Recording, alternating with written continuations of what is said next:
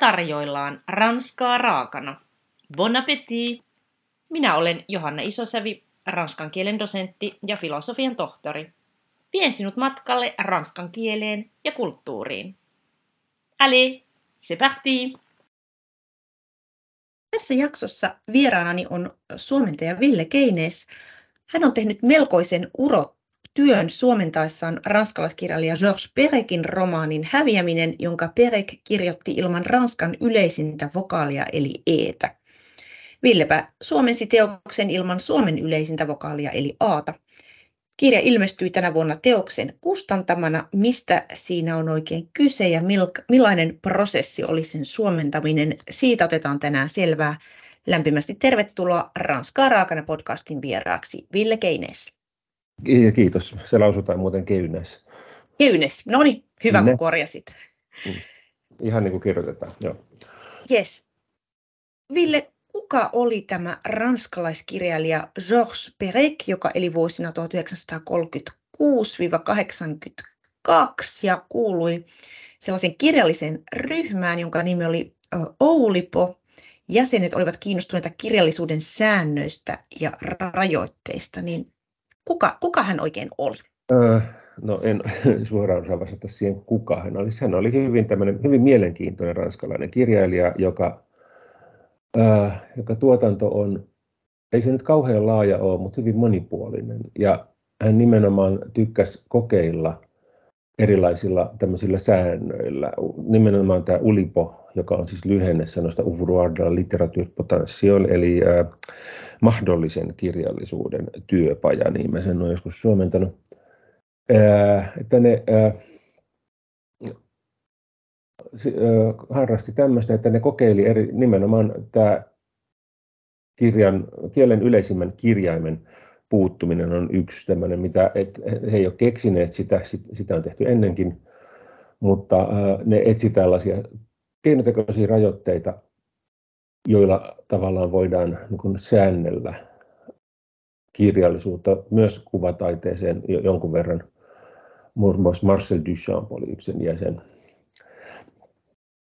Ja, ää, ajatuksena on vähän se, että tota, rajo, silloin kun luodaan tämmöisiä keinotekoisia rajoitteita, niin se pistää kirjailijan mielikuvituksen laukkaamaan, kun näkee vähän enemmän vaivaa.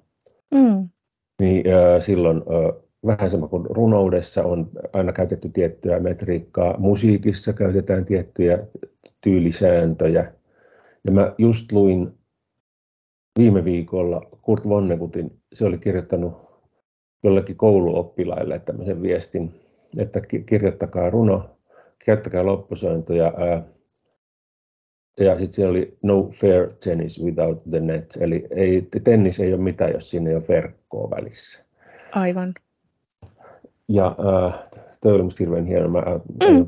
sitä vastasuorissa, kun tästä kysytään. Joo. Ja Perec oli sitten, oli, äh, tunnetuimpia on siis elämäkäyttöohje La vie mode en bleu, jonka mä käänsin tuossa parikymmentä vuotta sitten, jossa oikeastaan rajoitteena oli vähän erilainen. Hän teki semmoinen kymmenen kertaa kymmenen ruudukon, jossa jokainen ruutu on yksi luku ja lisäksi se on yksi huone kerrostalossa.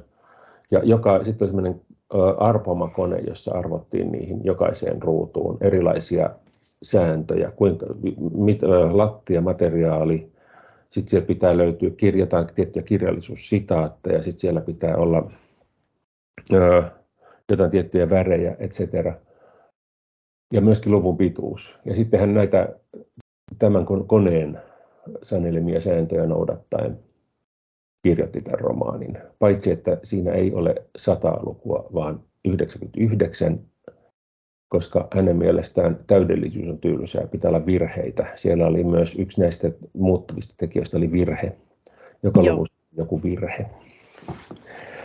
No sitten tuli tämä tota, La disparition, joka, jonka sääntö, siinä on, no, tämä niin kuin ilmeinen sääntö on se, että siitä puuttuu se kielen yleisin kirjain, mutta sitten hänellä oli tavallaan muita asioita, esimerkiksi, että tämä kirja oikeastaan kertoo siitä kirjaimesta, öö, muun muassa, se on yksi taso mm. siinä. ja sitä kirjainta yritetään tyrkyttää lukijalle kaikilla mahdollisilla tavoilla. Siinä kuvaillaan sen kirjaimen muotoisia asioita. Siinä tehdään niin kuin, ö, käytetään fraaseja, joissa tämä kirjain on ollut niin kuin hyvin tärkeässä osassa ja sitten niitä muutetaan. Ja se niin tunkee joka puolelta esiin. No, sitten viimeisenä Perec teki vielä toisen kirjan nimeltä Le Revenant, Le Revenentes, jossa mm. ö, yllätys ainoa käytetty sallittu vokaali on tämä E. Ja siitä mä oon suomentanut pätkän Nuori Voima-lehteen joskus parikymmentä vuotta sitten nimellä Palaajat. Se on ihan käypä suomennos siitä nimestä. Kyllä. Ja mulla ei ole tässä edessä, mutta muistan, että se alkaa, että harmaan ladassa mara kaartaa lantaalta haavan takaa ja jatkaa. Ja sitten mä en muista minne. Varmaan nykyään se menisi Kalasatamaan, silloin ei ollut Kalasatamaa. Joo. Mutta joo, siis tämä oli tämä... Öö, tavallaan nämä Perecin tämmöiset harrastukset. Lisäksi hänellä mm. oli tota, hyvin traaginen menneisyys. Hänen äiti, äitinsä oli tota, kuollut keskitysleirillä Auschwitzissa. Isä oli kuollut aikaisemmin sodassa. Ja ää, näihin on hyvin paljon kätketty numerosymboliikkaa. Äidin ää, katoamispäivä on ää, siinä ää, elämäkäyttöohjeessa esimerkiksi. Siellä on tietyt Vain tietyt numerot ilma, ilmaistaan numeroilla, kaikki muut ilmaistaan kirjaimilla, se on äidin katoamispäivä. Aivan. Tässä on vähän samaa. Ja sitten äh, kun ihminen oli äh, niin kuin viety, juutalainen oli viety pois ja siitä tuli sitten jonkinlainen tiedotus, niin puhuttiin, äh, termi mitä käytettiin oli, että hän on kadonnut disparu, disparition. Eli tässä on hirveän, hyvin traaginen subteksti, löytyy tästäkin kirjasta. Aivan. Jos puhutaan nyt enempi tästä häviämisestä, eli, eli teoksesta La disparition, niin sehän julkaistiin Ranskassa vuonna tuhatyhdeksänsataakuusikymmentäyhdeksän, ja ei siis sisällä Ranskan yleisintä vokaalia E, ja vähän jo kerroitkin, mistä teoksessa on kyse, että osittain kirja kertoo tästä kirjaimista, mutta kirja kertoo toki paljon muustakin. Jos vähän laajennetaan, että mistä tässä teoksessa on oikein kyse ja millaisen vastaanoton se sai ilmestyttyään? Öö, no itse asiassa mä en ole sen teoksen reseptioon hirveästi perehtynyt. Joo. Se, että tätä kerrotaan anekdoottia, että joku, ö, jonkun ison lehden kriitikko ei tajunnut, että siitä puuttuu tämä kirja, se arvosteli sen aivan kuin minkä tahansa romaanin. Ja tämä tietysti kertoo sitten osaltaan siitä, minkä tasoinen kirja siinä on ollut kyseessä, että sen, sitä ei välttämättä huomaa. No kyllä mun mielestä huomaa, koska se Perec on jättänyt sinne niin paljon tavallaan just näitä viitteitä, merkkejä ja sitten on tämmöiset ö, tahallisia kömpelyyksiä, mm. se, mitä on, mä oon yrittänyt sitten suomennokseen laittaa myöskin, että jotkut ilmaisut on niin kökköjä, että, Joo. että sen näkee suoraan, että tästä nyt puuttuu tämä kirja, mutta ilmeisesti tämä kyseinen kriitikko ei siitä ollut kauheasti, mm. kauheasti niin kuin tiukasti myöskään lukenut sitä kirjaa. Aivan. No kun mä luin itse tätä Perecin teosta, niin jossakin vaiheessa tuli li- mieleen, että yritänkö mä liikaa sitä ymmärtää. Alkoi melkein harmittaakin, ettei sitä teosta jotenkin kunnolla ymmärtänyt. Kaikki siinä tuntuu jotenkin surrealistisen järjettömältä, ihmisiä tapetaan ja tosiaan ihmisten lisäksi on hävinnyt muutakin tämä, tämä vokaali. Kaikki katoaa, häviää, on järjettömyyttä, väkivaltaa, joka johtaa kuolemaan. Voiko mitään edes yrittää ymmärtää? Perec itse kirjoittaa kirjan lopussa näin, tässä siis ote Villen suomennoksesta. Silti meidän päätelmiemme lävitse kuulsi sittenkin pysyvä illuusio täydellisestä tietämyksestä. Eikä se kuulunut kenellekään meistä, ei päähenkilölle, ei sepittäjälle, eikä minulle, hänen uskolliselle edusmiehelleen, mistä syystä meidät oli tuomittu lässyttämään herkeämättä, täyttämään sivu sivun perään. Ja tämän johdannon jälkeen mä haluaisin kysyä sulta, Ville, että mikä mielestäsi on tämän Perecin teoksen sanoma? Öö, no, mä en oikeastaan... Ajattele tolle. Mä en... Se on vähän sama kuin kysyä, että mikä on Beethovenin neljännen pianokonsertin mm. sanoma. Et ei, ää, ei, se on niinku teoksen latistamista, jos pannaan, että siinä on sanoma. Mm. Hirveän paljon. Voidaan puhua, niin kun... mä näen kirjallisuuden hirveän, tai koen sen hyvin samalla tapaa kuin musiikin. Mm. Eli teemoja. ja se teemoista voidaan puhua, mutta se yksittäisen sanoman nostaminen on, no on, siis on joitakin kirjoja, pamflettikirjallisuudessa on, sanoman kaunokirjallisuudessa on aina niin kuin, koska jokainen kokee sen eri tavalla, ja hyvä kaunokirjallinen teos on sellainen, joka mahdollistaa mahdollisimman laajan kirjon erilaisia tulkintoja. Mm. Että äh, siis tässä teemoja on äh, toisaalta tämä kokeellisuus, toisaalta sieltä voidaan löytää esimerkiksi kun, äh, holokausti. Ihmiset, kaikki nämä henkilöt ovat, käy pikkuhiljaa ihmettävät sukua toisilleen ja kuolevat sen takia. Mm. Huumorillinen taso. Öö, öö, nämä on hir- jotkut on hirveän hauskoja näitä. Mm. Tämä on tietysti aika jännää, että toisa, toisessa laidassa on holokausti ja toisessa laidassa vitsaillaan kaiken näköistä. Mutta öö, että se on, niin kuin, tämä on hyvin...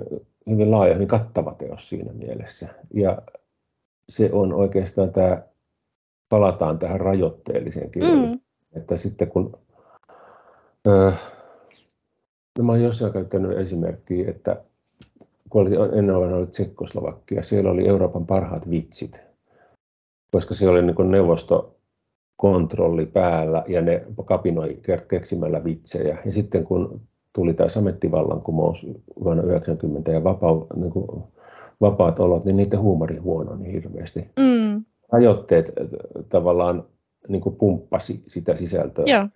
Niin tässä on silleen sama, ja tällöin on saatu niin kuin hyvin,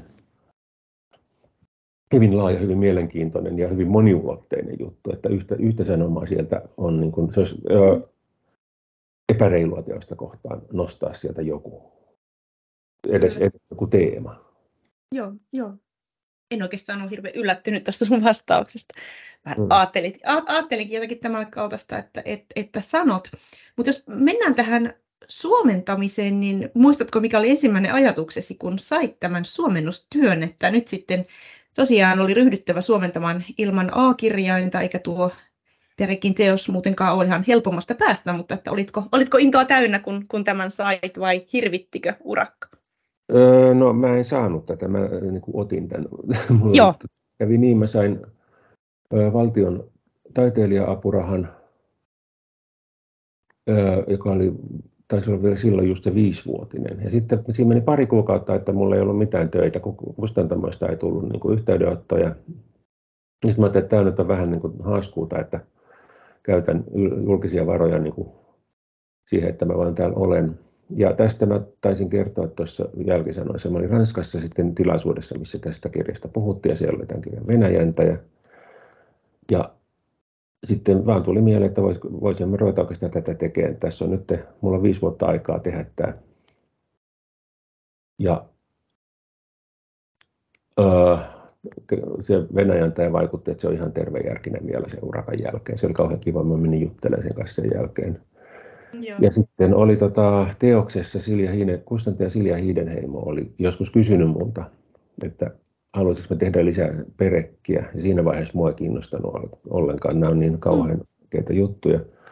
No Silja sitten tässä vaiheessa oli jo kuollut, mutta mä sitten otin teoksen kuitenkin yhteyttä, tiesin, että siellä on ollut kiinnostusta, ja ne sitten mukavaa, että ne sitten lähtivät tähän mukaan. Mutta tätä, että mä en saanut tätä, vaan mä nimenomaan otin, ja tämä oli, niin kuin mä tiesin, että tämä on ihan hirveä juttu. Mm, mm. Mutta sitten mä sain tota, just tämän Venäjän tai Valeri Kislovin kautta löysin Mark Barner-nimisen ranskalaisen tutkijan, joka on tämän kirjan ilmeisesti niin kuin johtava tuntija maailmassa. Ja Joo. se tuli sitten niin kuin auttamaan mua. Mä kävin hänen luonaan tuolla Etelä-Ranskassa keskustelemassa tästä, ja hän niin kuin on niin syvällä tässä teoksessa, että mitä tässä voi tehdä, mitä ei voi mm. tehdä. Ja sitten tässä on hirveästi sanaleikkejä, mm. ja jotkun, että hän pystyy sitten hyvin pitkälle kertomaan, että onko joku onko joku tarkoituksellinen, onko, onko siinä taakse, kätkeytyykö siinä jotain, vai onko Aivan. mun päässä tullut juttu. Ja sitten mä lähetin hänelle myös ehdotuksia, kun tässä on esimerkiksi ihmisten, henkilöiden nimet. Joo. Ne pitää kaikki muuttaa, jos niissä on väärä vokaali. Mm.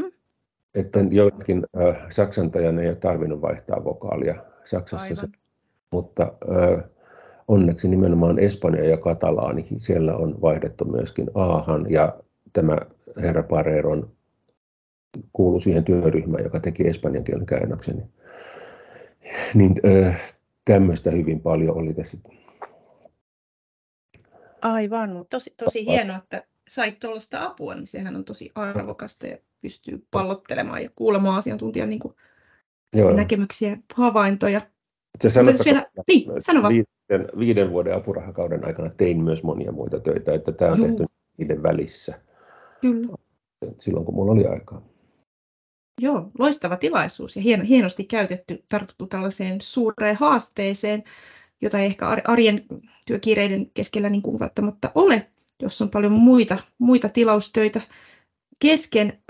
Palataan vielä tähän vokaaliin, että kuinka keskeinen asia se on, että siinä ei sitä vokaalia ole. Mainitsit, että yksi ranskalainen kriitikko aikoinaan luki tämän teoksen huomaamatta sitä lainkaan, mutta mitä, mitä sä sanoisit?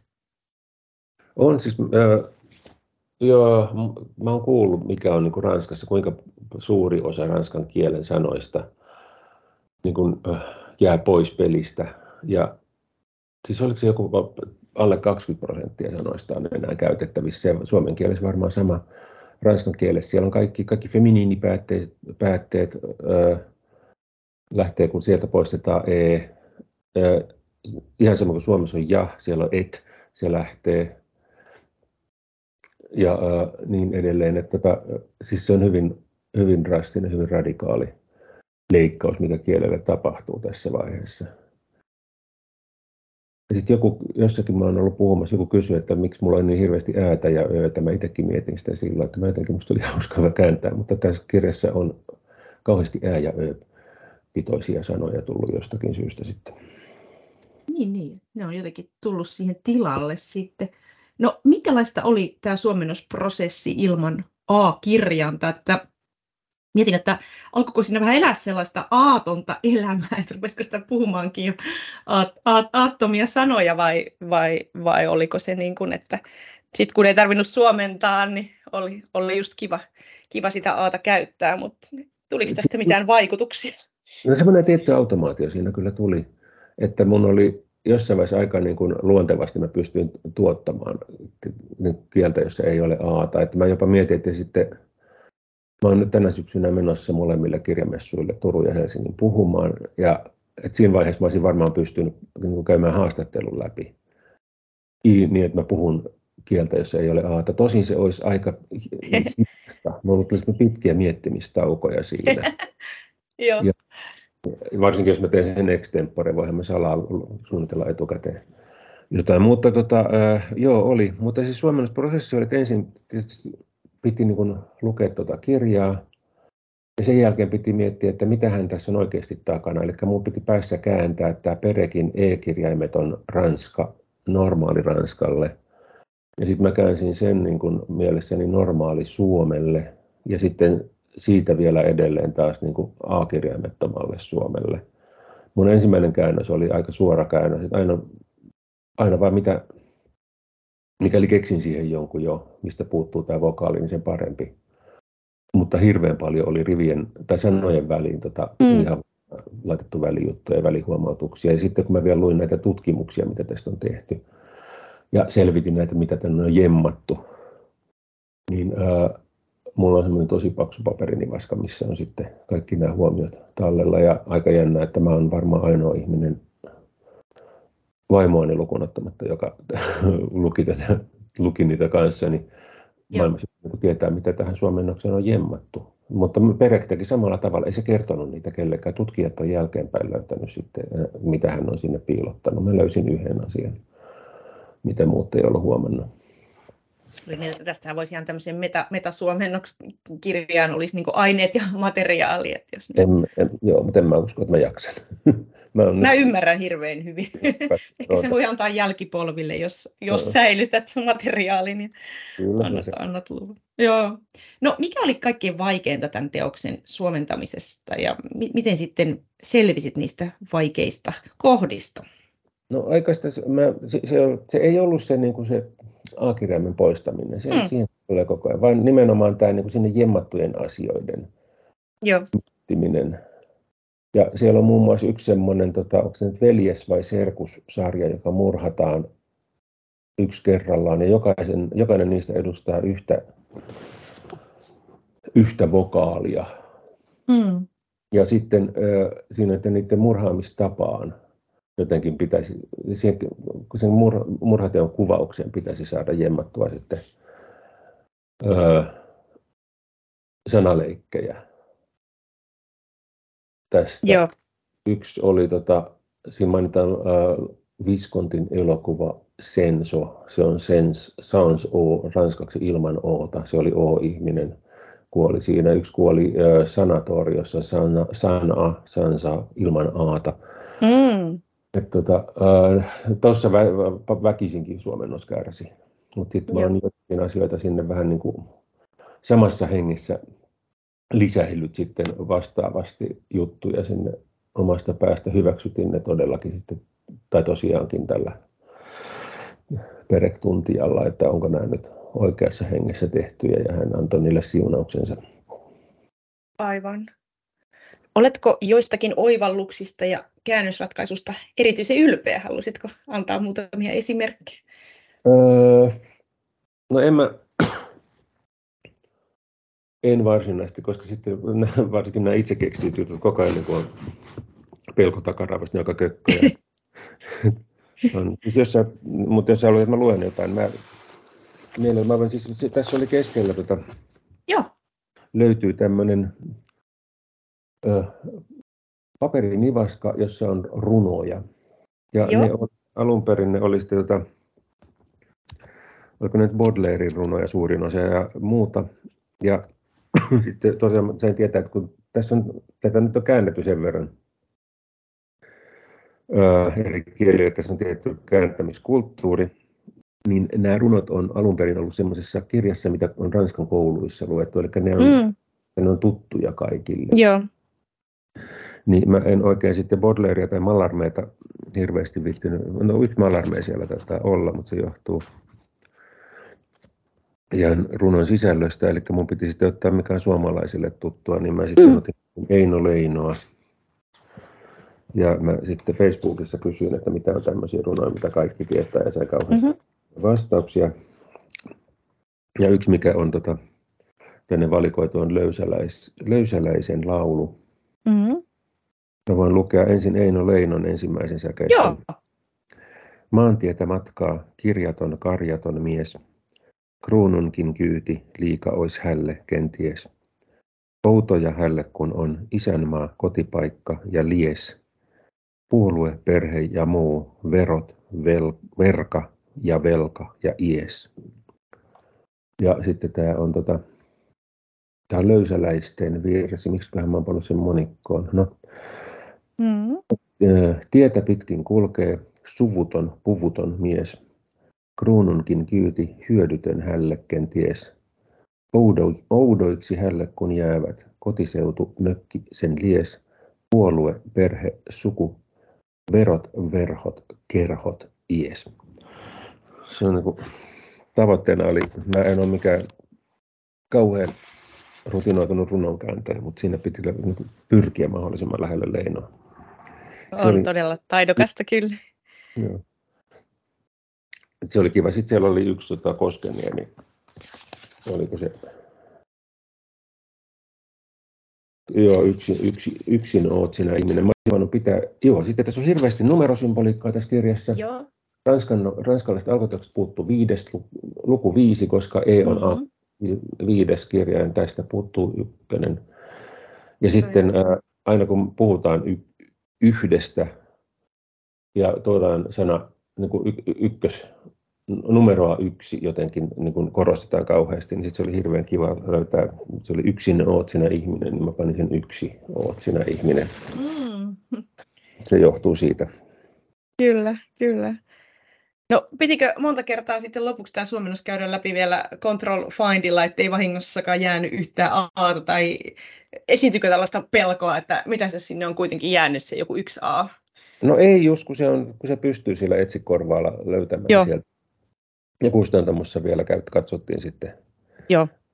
lopuksi se uudestaan, että Perecin kustannustoimittajalla on ollut aika paljon niin kuin, hikisemmät olot, kun hän on joutunut kustannuslasin kanssa. Mä joskus mietin, että olisiko se pitänyt, kun silloin oli kirjapainot, että kirjapainosta vaan niin kuin poistetaan kaikki A-kirja, E-kirjakkeet, niin mm-hmm.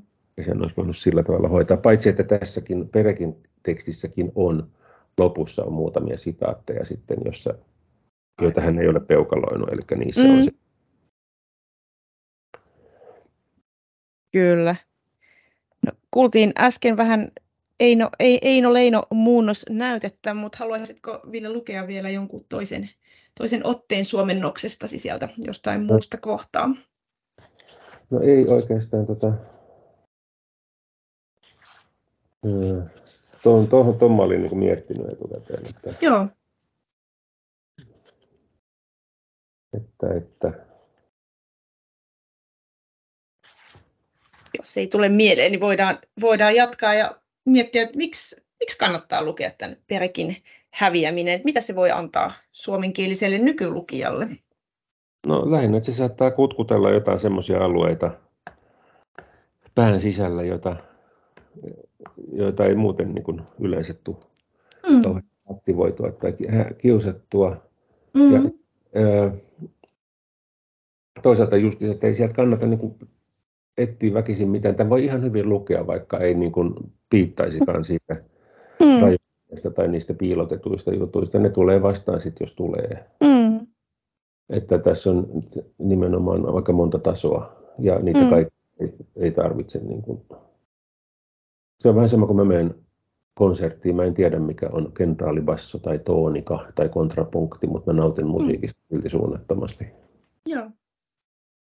Toi on kyllä hyvä, hyvä vertaus ja ihan lohdullinen. Mitä, mitä sinulla on tällä hetkellä työn alla? Mä teen Siltalalle Selinen, semmoista romaania kuin Sota. Hmm. Ja se on siis, Selinenhän oli tota hyvin kontroversiaali kirjailija. Hän kirjoitti aika voimakkaan antisemitistisiä pamfletteja ja hänellä oli paljon hmm. miehiä. Ja sitten kun hän lähti tota maanpakoon toisen maailmansodan aikana Vichyn hallituksen kanssa Saksan Sigma, Sigmaringeniin, josta muuten olen suomentanut kirjan nimeltään Linnasta Linnaa, joka kertoo mm. juuri sitä. Niin joku meni hänen asuntoonsa ja vei häneltä sellaisen niin kuin, aika suunnattoman läjän käsikirjoituksia. Ja, ja ne hävisivät te, niin kuin teille tietämättömillä. Hän on itse kirjoittaa siitä tuossa kirjassa, että minulta varastettiin minun, minun lähes valmiita, painovalmiita kirjoja. Ja sitten se, joka ne oli vienyt, se kai nyt jotenkin on päätelty, kuka se oli, niin oli luovuttanut tämän salaisuuden jollakin toiselle kuollessaan ja sanonut, että näitä ei saa antaa julkisuuteen ennen kuin Selinen leski on kuollut. Ja mm-hmm. nyt leski kuoli tuossa pari vuotta sitten, niin hups, okay. on aika paljon kaiken näköistä julkaisematonta tekstiä. Tämä on yksi niistä. Tämä on vähän puolivalmis. Siellä on, tota, se on Ranskassa ilmestynyt kirjana, niin sit siellä on niin kuin tekstin keskellä hakasulku, missä lukevan käsittämätöntä tekstiä, tai käy jotain mm-hmm. käsittämättömiä sanoja, ja yhden mm-hmm. päähenkilön nimi vaihtuu kolme kertaa siinä ensimmäisen puolikkaan aikana. Yeah. Ja se on tota, semmoista niin kuin neljänkymmenluvun niin se vielä tapahtuu kai ekassa maailmansodassa, mutta etkä siellä on niin kuin sen ajan sotilaslangia ja sitten on neljänkymmenluvun parisilaista katuslangia. Joo. No, tämän ranskalaisen kirjan lopussa on jonkinlainen sanasto, mutta hirveästi joutuu tekemään töitä. Mm. Se on kaksikymmentä sivua tekstiä, niin siinä menee koko syksy todennäköisesti nyt. Aivan. Sä oot erikoistunut näihin haastaviin urakoihin, että et, et pelkää haasteita. Joo, jotenkin mulle ne tulee. Mutta... Sulle ne mm. vaan tulee. No. Mut suuret onnittelut tämän Perecin häviämisen suomentamisesta. Lopputuloshan on aivan valtavan upea. Jokainen, jokainen voi sen itse, itse huomata, kun lukee tämän teoksen. Niin... Tämähän voi ihan vaan, vaan lukea, niin kuin, niin kuin Ville sanoi, ilman... ilman niitä kaikkia tasoja ja piilomerkityksiä ja katsoa, tulee esiin mitä tulee, mutta että tässähän on myös ihan se jännittävä, jännittävä tehtävä, kun sitä lukee, niin voi, voi samalla pohtia, että miten on mahdollista suomentaa kokonainen kirja ilman sitä A-kirjainta. Kyllähän tämä, tämä sitä sivistystä vähän, vähän laajentaa ja meidän horisonttia tämä kirja ei ole ihan helppo. Ja mikäpä ettei jokainen voi itse kokeilla, että lisääkö se rajoittaminen luovuutta, jos vaikka yrittää kirjoittaa ilman A-kirjainta. Tätä podcast-jaksoa ei kuitenkaan tehty ilman Aata, vaan Aan kanssa. Oikein paljon kiitoksia vierailustasi Ranskaa raakana podcastissa, Ville, ja kaikkea hyvää jatkoa. Kiitos, kiitos samoin. Voit lukea lisää kielen ja kulttuurin ilmiöistä blogistani johanna piste isosavi piste com.